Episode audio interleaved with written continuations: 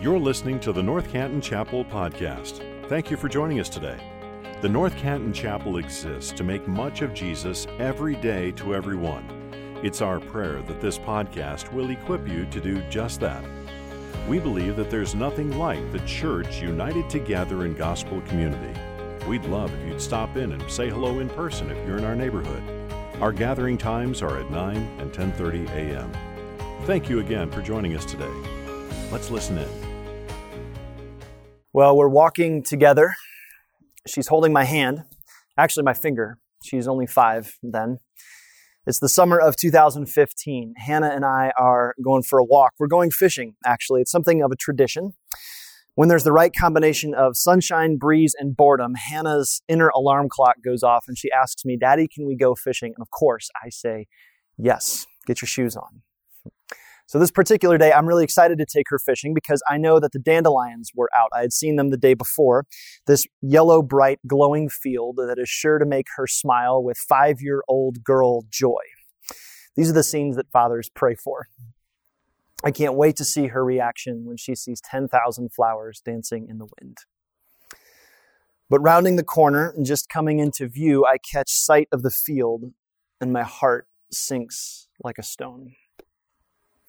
The dandelions have turned to seed overnight. The yellow bright is gone. They've grayed and turned soft. The shimmering evening yellow glow is now a dull gray mist. And I wonder if she'll be disappointed. But we keep walking, and when we round the corner to the field, she gasps. Her eyes are wide open, her mouth is wide open, and she says, Daddy, look, a field full of wishes. And I know that's a little cheesy, but it is still one of my favorite memories with my daughter now, five years later. Perspective changes everything, doesn't it?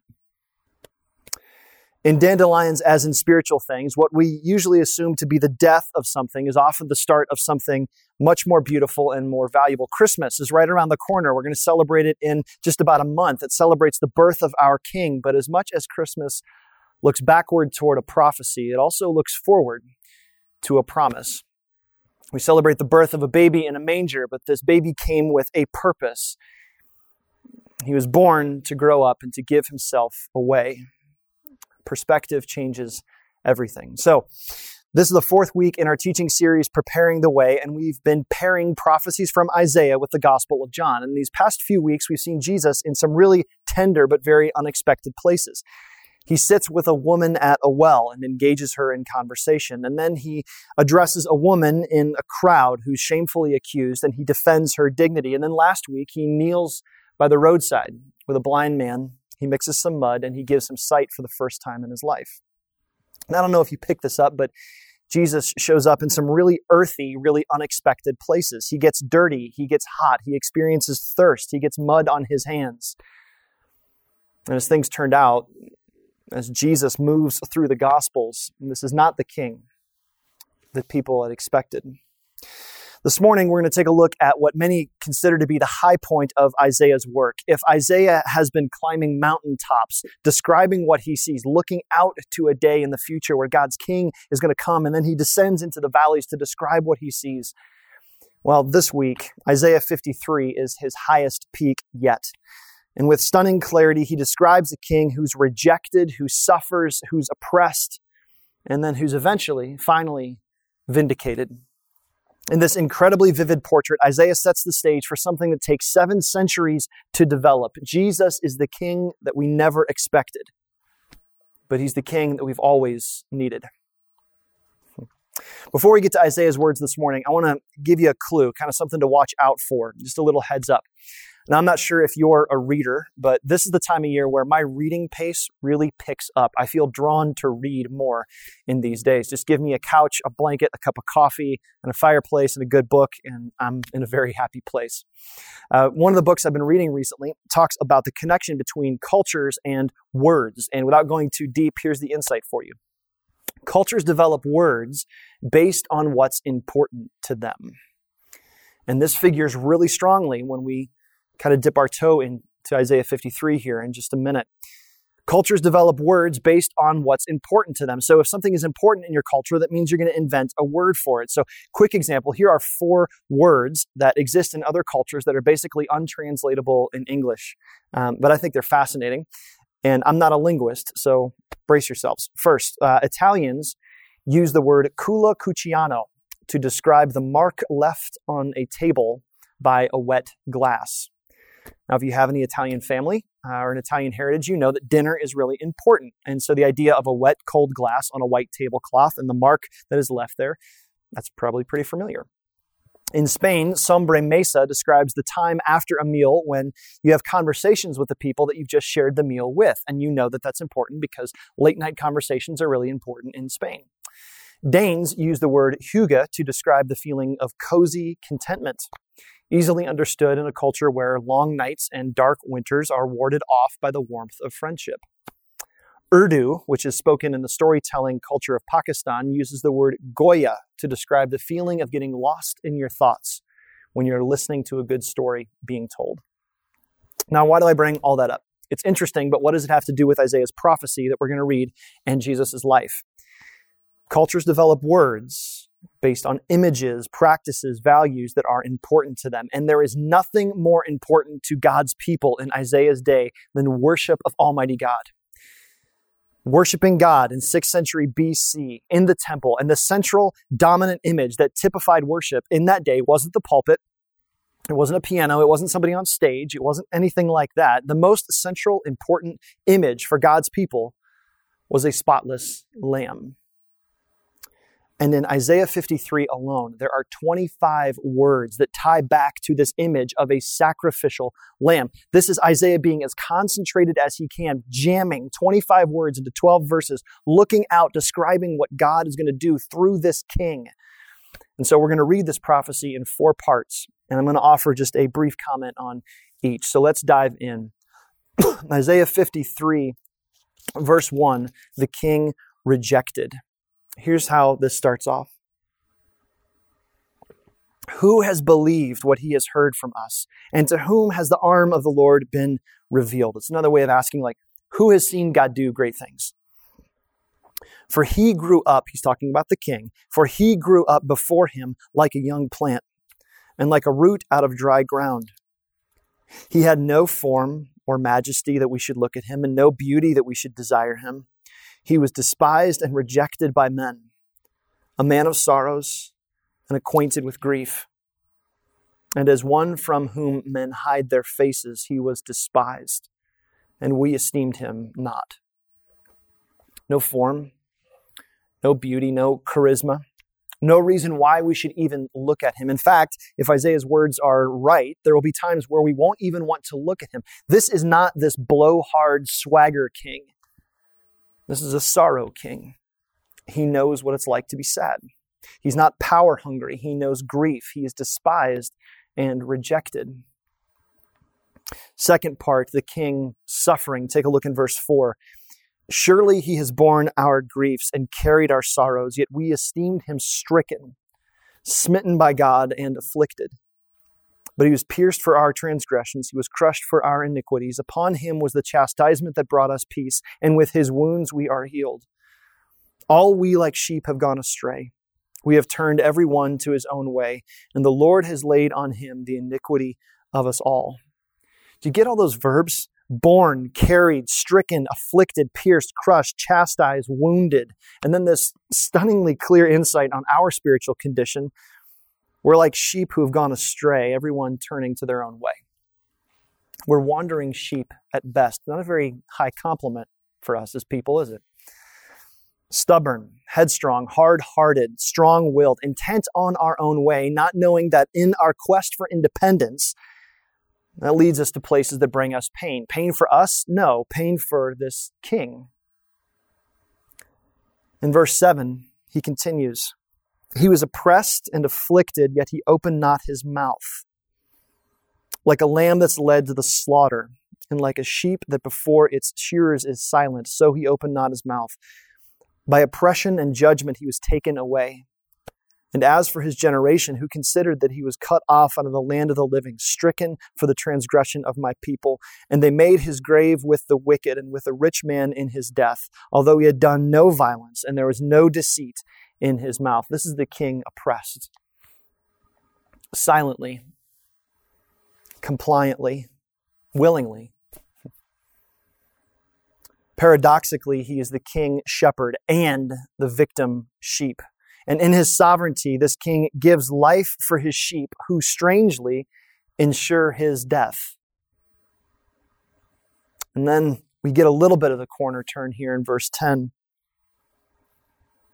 Yet it was the will of the Lord to crush him. He has put him to grief. When his soul makes offering for guilt, he shall see his offspring. He shall prolong his days. The will of the Lord shall prosper in his hand. We get this curious window into the will of God here, don't we? It's the will of the Lord to crush him, but the will of the Lord will prosper in his hand. It's kind of life by death, strength through weakness, victory through defeat. This very strange king. Strange king. Now, there's a 700 year gap between Isaiah's words here and Jesus' birth. And if you were looking forward to a king, Jesus does not fit the mold.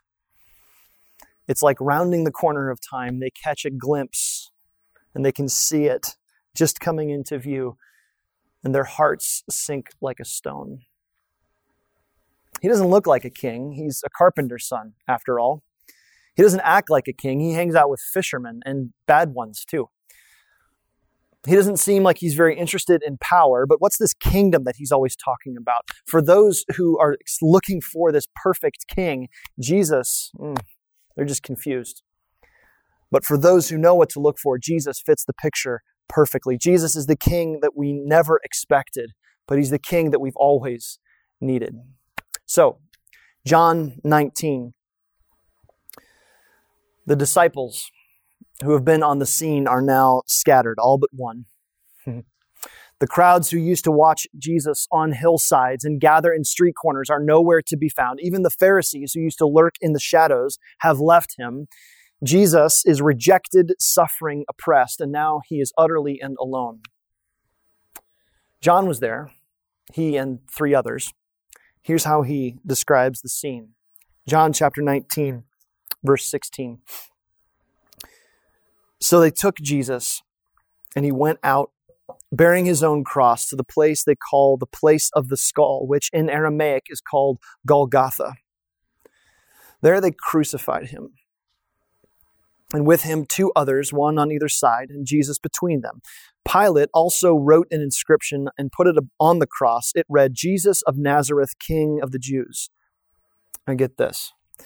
Many of the Jews read this inscription, for the place where Jesus was crucified was near the city and was written in Aramaic, Latin, and Greek. So the chief priest of the Jews said to Pilate, Don't write King of the Jews, but rather, this man said, I am King of the Jews. Interesting, even in this spot, they can't even give him his dignity. Pilate answered, What I've written, I've written. Skip down a couple of verses to verse 28. After this, Jesus, knowing that all was now finished, said to fulfill the scripture, I thirst. What a profoundly human moment for the second person of the Trinity. I thirst. And a jar of sour wine stood there. So they put a sponge full of sour wine on a hyssop branch and held it to his mouth. When Jesus had received the sour wine, he said, It is finished. And he bowed his head and gave up his spirit. Now, it's important to understand what's happening here. And just a quick heads up this is not going to be pleasant. Crucifixion meant death from any angle. And Isaiah saw it 700 years early through this fuzzy lens. And now here we get it in up close HD from John's writing. And John was there. He saw the whole thing. And so he got all the details. Crucifixion the most horrible way to die ever devised by man. The victim could die from blood loss, asphyxiation, dehydration, or given the amount of time that the victims were exposed to the elements, just simply infection. In his book, The Crucifixion of Jesus, physician C. Truman Davis describes the scene like this. And I would try to describe it in my own words, but I think you're going to find that his words are more than sufficient. So just listen, I want to read it to you. He says, Jesus is quickly thrown backwards with his shoulders against the wood. The soldier feels for the depression at the front of his wrists. He drives a heavy, square, wrought iron nail through the wrist and deep into the wood. Quickly, he moves to the other side and repeats the action, being careful not to pull the arms too tightly, but to allow some flexion and movement. The cross beam is then lifted in place at top of the vertical beam.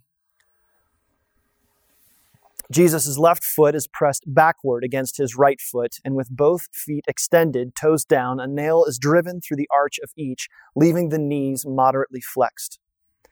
As Jesus slowly sags down with more weight on the nails in the wrist, fiery pain shoots up along his fingers and into his arms. As he pushes himself upward to avoid this stretching torment, he places his full weight on the nail through his feet. You can't imagine this. At this point, another phenomenon occurs. As his arms fatigue, great waves of cramps sweep up over the muscles, knotting them in deep, relentless, throbbing pain. With these cramps comes the inability to push himself upward. Air can be drawn into the lungs, but it cannot be exhaled. Jesus fights to raise himself in order to get even one small breath.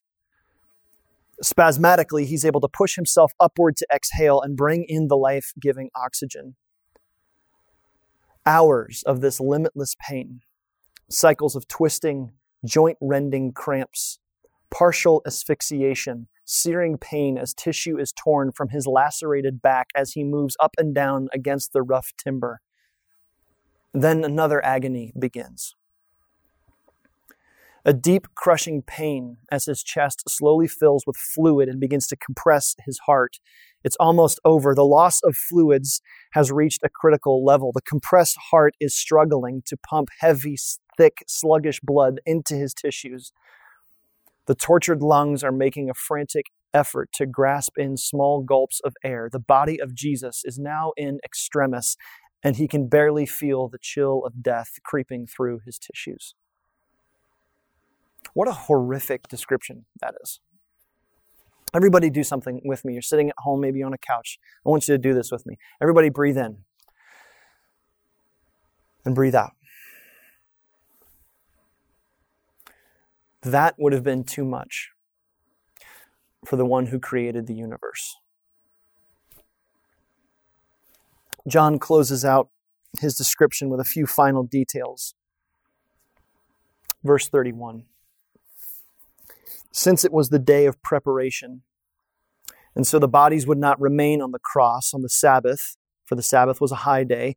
The Jews asked Pilate that the legs might be broken, that they might be taken away. Now, here's the idea if you're pushing yourself up trying to get air, what they want to do is they want to break your legs so that you can't push yourself up anymore. And so soldiers would come along with a sledgehammer and hit your calf.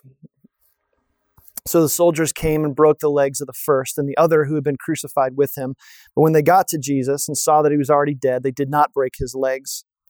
But one of the sh- soldiers pierced his side with a spear, and at once there came out blood and water, which was a sign that he was dead. Now, John's going to talk about himself here. He says, He who saw it has borne witness. His testimony is true, and he knows he's telling the truth, that you might also believe. For these things took place that the scripture might be fulfilled. Not one of his bones was broken. That's from Exodus. And another scripture that says, They will look on him who they have pierced. That's from Zechariah. Now, it's really easy to see or to wistfully imagine Isaiah like this dusty old scroll. And it's really easy to imagine John's portrait here like this enchanting oil painting hanging on an Italian art gallery wall somewhere. But what are we supposed to do with these things? If Jesus is the king that we never expected, but the king that we've always needed, we need to turn a corner. I think there's three things that we need if we're going to make this stick. If we're going to prepare our hearts for Jesus, what does this have to do with our lives in 2020? And here's where Isaiah's prophecy and John's portrait become intensely personal. We have three needs. Here they are. Need number one we need to personalize sin. We need to personalize sin. Isaiah 53 and John 19 combine to make this sobering, haunting, gripping picture of Jesus. And if I can be personal, I don't even like to think about Jesus this way. I really don't. I like to picture Jesus like he's teaching on a mountainside, or he's sitting around a fire with his disciples, or he's kneeling in a ditch with the blind beggar and he's speaking words of life to him. It's natural to want to distance our comfortable lives from this very uncomfortable picture because it's painful. And at its truest, it's horrifying. But I need you to consider something. All of that, Isaiah's faint prophecy and John's HD portrait, all of that was necessary because it was for you and it was for me. In that moment, Jesus knew your name. In that moment, Jesus knew how many hairs were on your head. In that moment, he knew the best day you'd ever have. He knew the first time that would break your heart. He knew the thing that would bring you joy in life, and he knew what you'd be most ashamed by.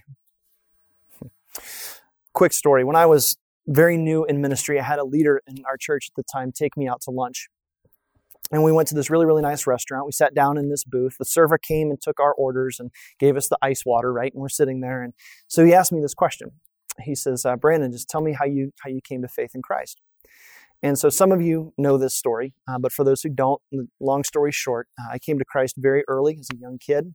And then there was this 11 year gap where I did not pursue the things of Jesus. I didn't know how to do that. I didn't know what those things were. And so my heart kind of meandered into this very self centered existence. And there were some profound moral implications for chasing the things that I wanted rather than the things that Jesus wanted for me.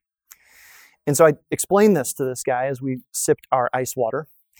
And this very well meaning person said this. He said, or something like it. He says, You know, we all have those periods. He says, I, I, um, I had one myself. We all kind of sow our wild oats for a while. It doesn't sound like you did anything that bad. And like, I appreciate his sentiment. I really do, because he was trying to comfort me, I think. But let me be clear, lest you think I'm making a mountain out of a molehill. If you think that Jesus died to make good men slightly better, what a waste the cross was. What a profound waste of life for Jesus for such a small return. Jesus didn't die to make good men better. He died to make dead men live. Here's the point. Whenever you downplay the penalty of sin, you diminish the power of the cross. I'll say that again because it's super important. Whenever you downplay the penalty of sin, you diminish the power of the cross. The cross is powerful. The cross is beautiful. The cross is necessary. Why? Because my sin is real. My sin is deep and it can't be dealt with by pretending it doesn't exist or that it's no big deal. Put another way, until you see your sin for what it is, you will never see Jesus for who he is. We need to personalize sin that I've got a sin problem and you have a sin problem. And it's not about comparing them because it's so deep it doesn't matter. Thomas Brooks, 17th century English Puritan preacher, put it this way. I want to read this to you. It's so good.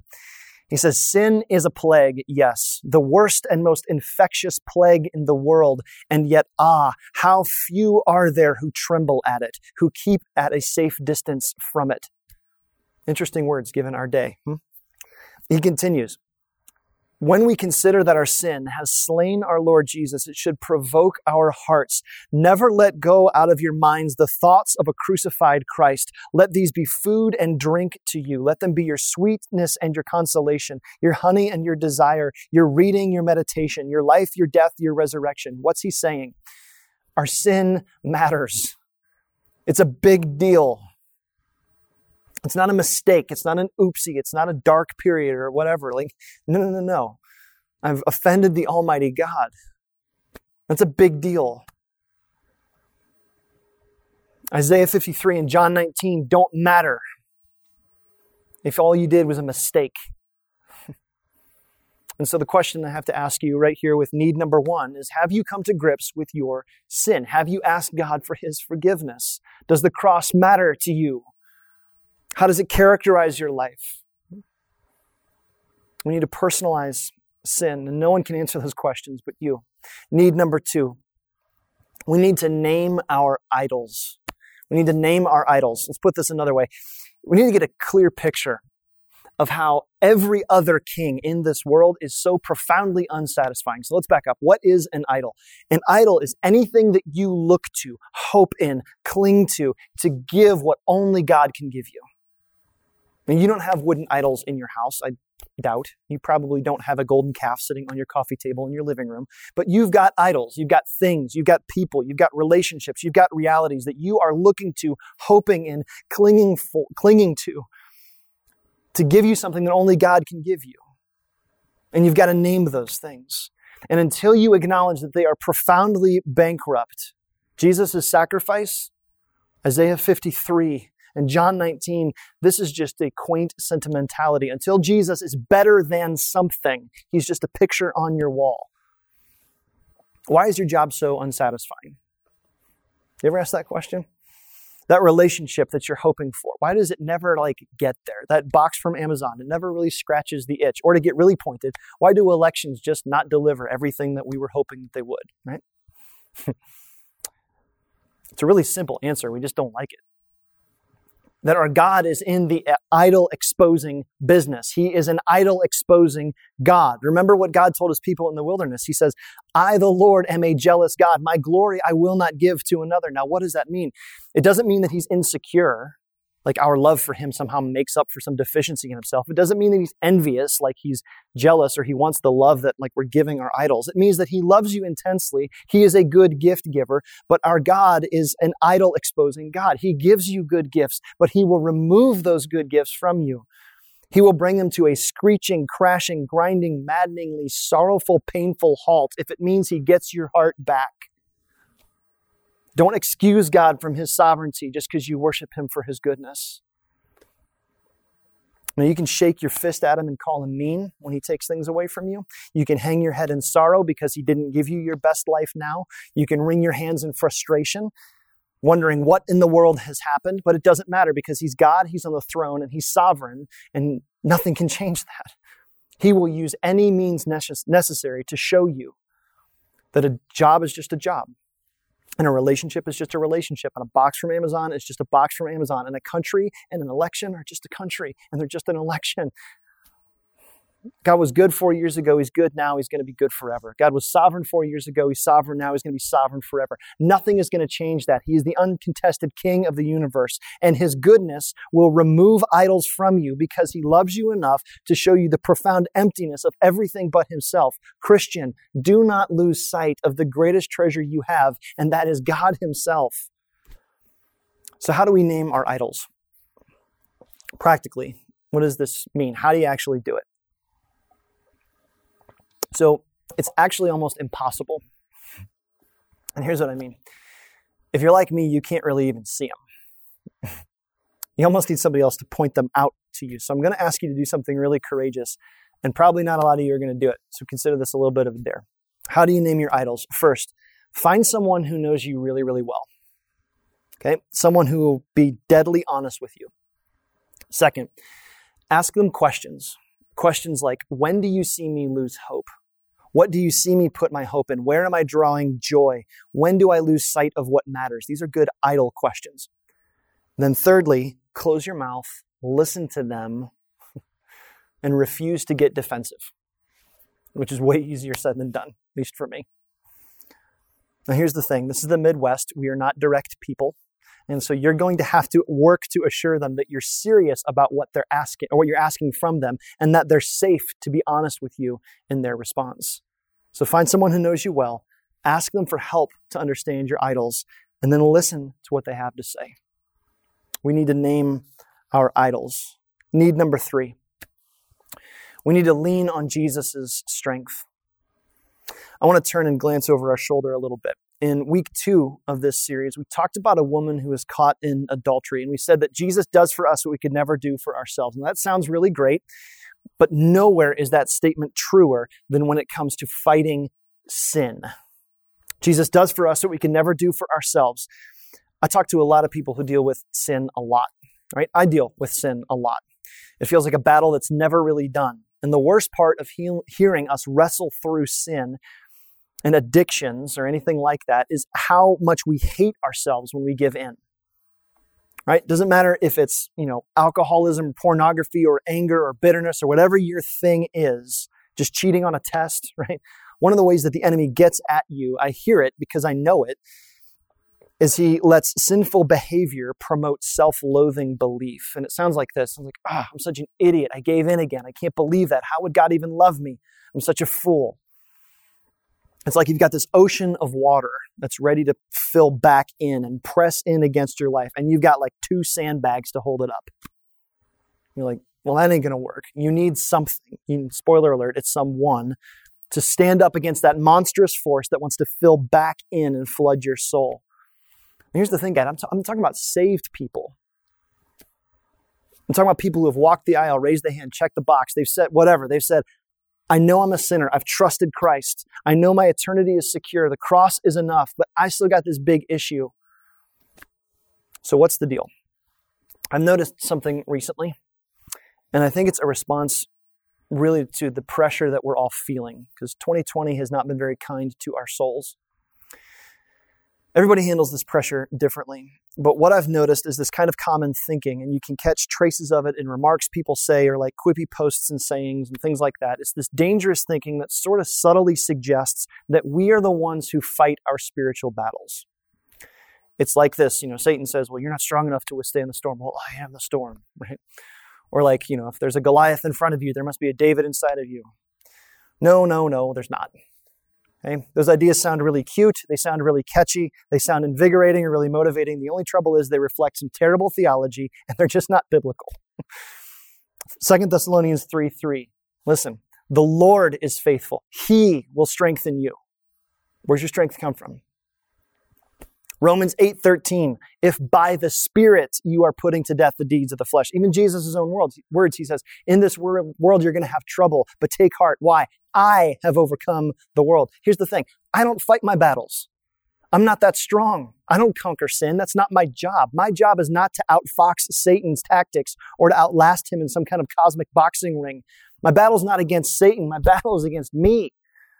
My unbelief in the power of the gospel. So, if you're going to stiff arm sin, and Isaiah 53 and John 19 are going to be real to you, and the cross is going to matter to you, at some point you're going to have to figure out where your strength comes from, and it's not from you. So, don't try it. So, how do you do that? How do you lean on Jesus' strength? This is super basic, it's super simple, it's super old school, but it's the truth. Leaning on Jesus' strength can mean a lot of things, but it always means one thing you will never experience victory over sin without prayer. You'll never experience victory over sin without prayer. It's another one of these great paradoxes of the Christian faith that we find our greatest victory when we're surrendered on our knees. We find our greatest victory when we're surrendered on our knees. Now, here's how this connects to Jesus' death Isaiah 53 and John 19. When Christ died, he did more than conquer sin's future penalty. He canceled sin's present power. That's a big theological point. I'm going to say it again because you need to hear it. When Christ died, he did more than conquer sin's future penalty. He canceled sin's present power. Sin doesn't have power over you. It's still in your life. It's still present. But Jesus wants to fight your battles. Yes, your eternity is secure. That's locked up. It's sealed. Like you're good to go. He's gone ahead of you. He's made a way. And I mean this as a very deep comfort. He's fighting for you and with you in your presence. And so that's need number three. You've got to lean on Jesus' strength. And there's no other way to do that other than prayer. Yellow fields of dandelions that turn to white seed majestic kingly throne that ends up as a horrific wooden cross. What we hoped would bring life looks like death had won. But as we know, death is not the end, not for our king. I want to close by returning to Isaiah's prophecy again. Because we've seen the king rejected, the king suffering, the king oppressed, but now the king vindicated. Look in verse 11. Out of the anguish of his soul, he shall see and be satisfied. By his knowledge shall the righteous one, my servant, make many to be accounted righteous, and he shall bear their iniquities. That's another word for sin. Therefore, I will divide him a portion with the many. Sh- he shall divide the spoil with the strong. Why? Because he poured out his soul to death, and he was numbered with the transgressors. Guys, that's us. Yet he bore the sin of many and makes intercession for the transgressors. He shall see and be satisfied. What a great line that is. Jesus saw the woman at the well. Jesus saw the woman in the crowd. Jesus saw the blind man by the side of the road. And Jesus sees you. That's the point of Jesus' birth. The eternal Son of God sees you. The cross is for them in their brokenness, in their shame, and the cross is for you.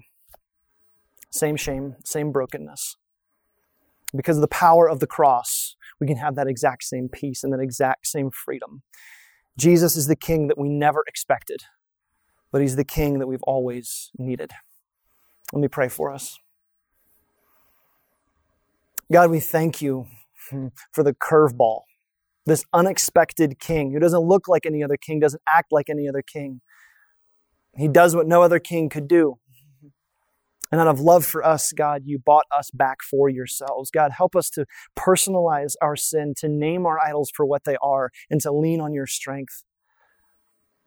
The cross is real and it's powerful.